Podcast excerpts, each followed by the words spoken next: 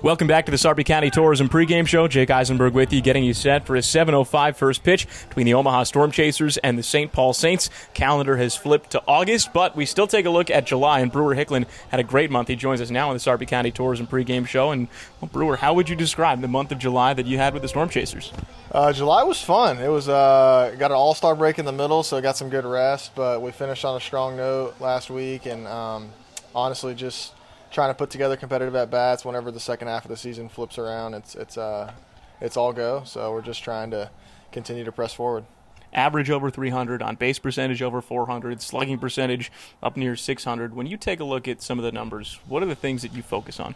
Well, those numbers are new to me. I hadn't seen those yet, but um, yeah, it's for me. It's just a process. Um, I've always been a strong finisher in the second half of the season, and that's something that I'm going to try to focus on um, this year. It's something that uh, pride myself on. I, I, do a lot of off-season training to put myself in a good position to feel good uh, physically and uh, mentally. Just trying to go out there and be competitive each and every at bat. And um, honestly, it's really just a battle between myself and, and me, and just being the best version of myself that I can be each and every day, controlling what I can control it was a strong finish in the second half of last year, especially after the way the first half of last season went. But the first half of this season was much better than the first half of last season. So how do you build momentum from the first half while also kind of keeping your foot on the gas and making sure that you know you got fresh legs for, for the home stretch here? Absolutely, yeah. That's something that's unique about this year. I put myself in a really good position to have uh, an all-around really successful year, and um, that's something that I'm not taking lightly. It's something that um, a lot of people can't put put you know two halves together and have have a great year. So that's something that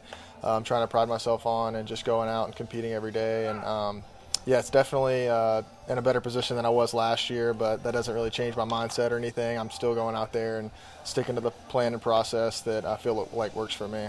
Chatting here with Brewer Hicklin on the Sarpy County Tourism pregame show. First pitch at 7:05 tonight between the Omaha Storm Chasers and the St. Paul Saints.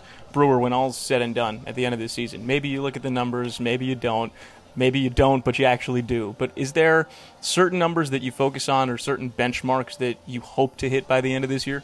Yeah, I mean, I'd be lying to you if I tell you know told you that I didn't care about the numbers. Obviously, numbers are, are really important in this game, and um, you know that's what gets you promoted.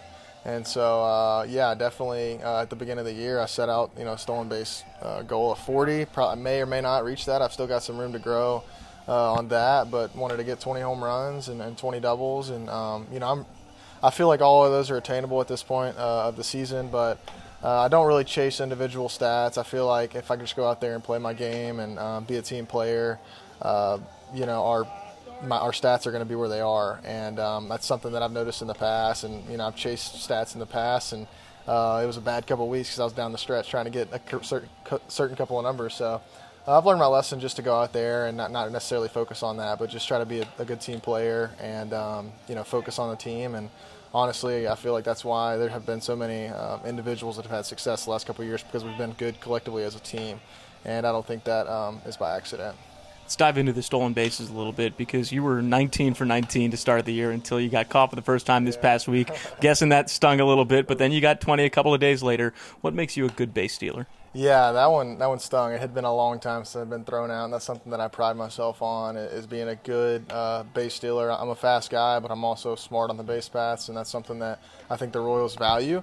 Uh, but yeah, that one stung. It uh, I got a good jump. Uh, honestly, the catcher just made an incredible throw up the line, and he touched me right on the butt um, and beat. I mean, it was inches. Um, it really was. It was a perfect throw. Yeah, it literally um, probably was one of the best throws we've seen all year. So um, it happens. You know, he made it. He made a good play. It's two competitors going out there, and, and he outdid me on that one. But that's not going to stop my you know my aggressiveness and um, you know it's it's something that I try to um, just put pressure on the defense, put pressure on the pitchers. But um, you know I'm a little bit farther behind uh, than I have been in the past as far as numbers wise. But there's a lot of things that go into that. I mean, you know you look at who I'm hitting in front of, you look at who I'm hitting behind, and there's just different things that um, can contribute to that. So it, uh, at the end of the year, it all shakes out, and um, I'm just going to put my best foot forward each and every day, and hopefully um, you know continue this power and speed combo that is unique about my game. As a team, this group has had one of the highest stolen base success rates in all of AAA, and that continued last week in Syracuse. You guys were running wild uh, against the Syracuse Mets. When you guys get together before the start of the series or before a game, what are the sorts of preparations that you talk about when it goes into being aggressive on the base paths?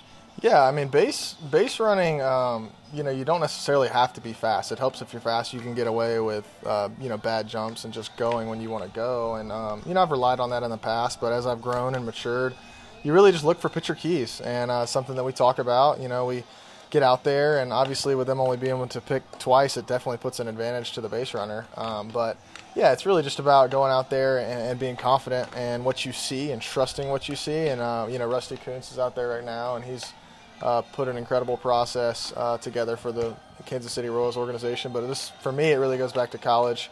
Um, the foundation that I have at, UAB and, and Coach Shoop, what he taught me and instilled in me in base running is second to none, and um, something that I've taken with me all the way through pro ball.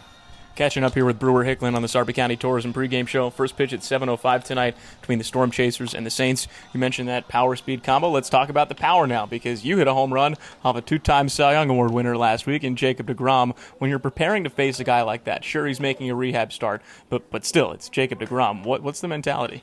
You know, um, it was kind of funny. Everybody was talking about it in the locker room, and uh, we kind of anticipated. We weren't sure if he was starting or not, so uh, we didn't get the information until the day before. And um, obviously, you know, it's it's really cool just to honestly say you faced him. Obviously, it's even cooler to say you hit a homer off of him.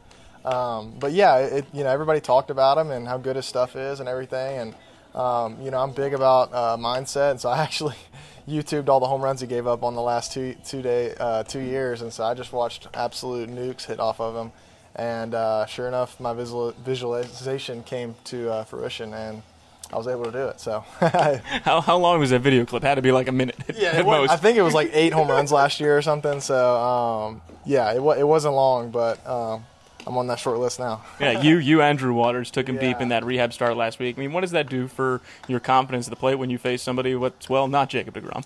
Yeah, I mean, uh, well, once again, like I said earlier, it, it's really cool to face those guys, but I try really just to get caught up, uh, not get caught up in, in who's on the mound. I've got a process that I look at before I go to the plate, and I really just stick to that regardless of who's pitching. And um, you know, like I mentioned earlier, it's really just a battle of me versus me, and um, you know, at this level, like my swing's good enough to be to the big leagues. It's all about just decision making and being on time, and that's something that I'm focusing on. So I know my, my talents and my skill level is, is good enough. It's just I have to, uh, you know, make the right decisions to put myself in positions of success. And so that's what I'm focusing on right now. 20 stolen bases now this season, 17 home runs, 17 doubles, so pretty close to that 20 20 20 threshold. What would those benchmarks mean to you?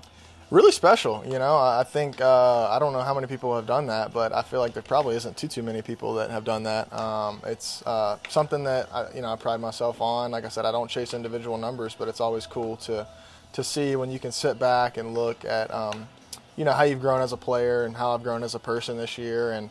Um, you know the stats are great and um, all that, but I just really enjoy coming out here and competing with these guys and the relationships that I've built, and that's something that I know will carry beyond uh, this 2022 season and, and, what's to come. And I just uh, hope you know all my teammates see that and how I treat them.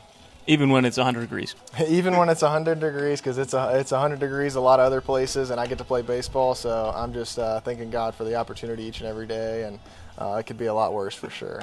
Hot month of July for you on the field. It's a hot start in the month of August here at Werner Park. Uh, but congrats on the success last month. Looking forward to seeing it continue into this month. And thanks for the time, Brewer. Absolutely. Go Storm Chasers and stir up a storm, right? we'll be right back in the Sarpy County Tourism pregame show. Starting lineups are next. First pitch at 7.05 between Omaha and St. Paul right after this on 1180 The Zone.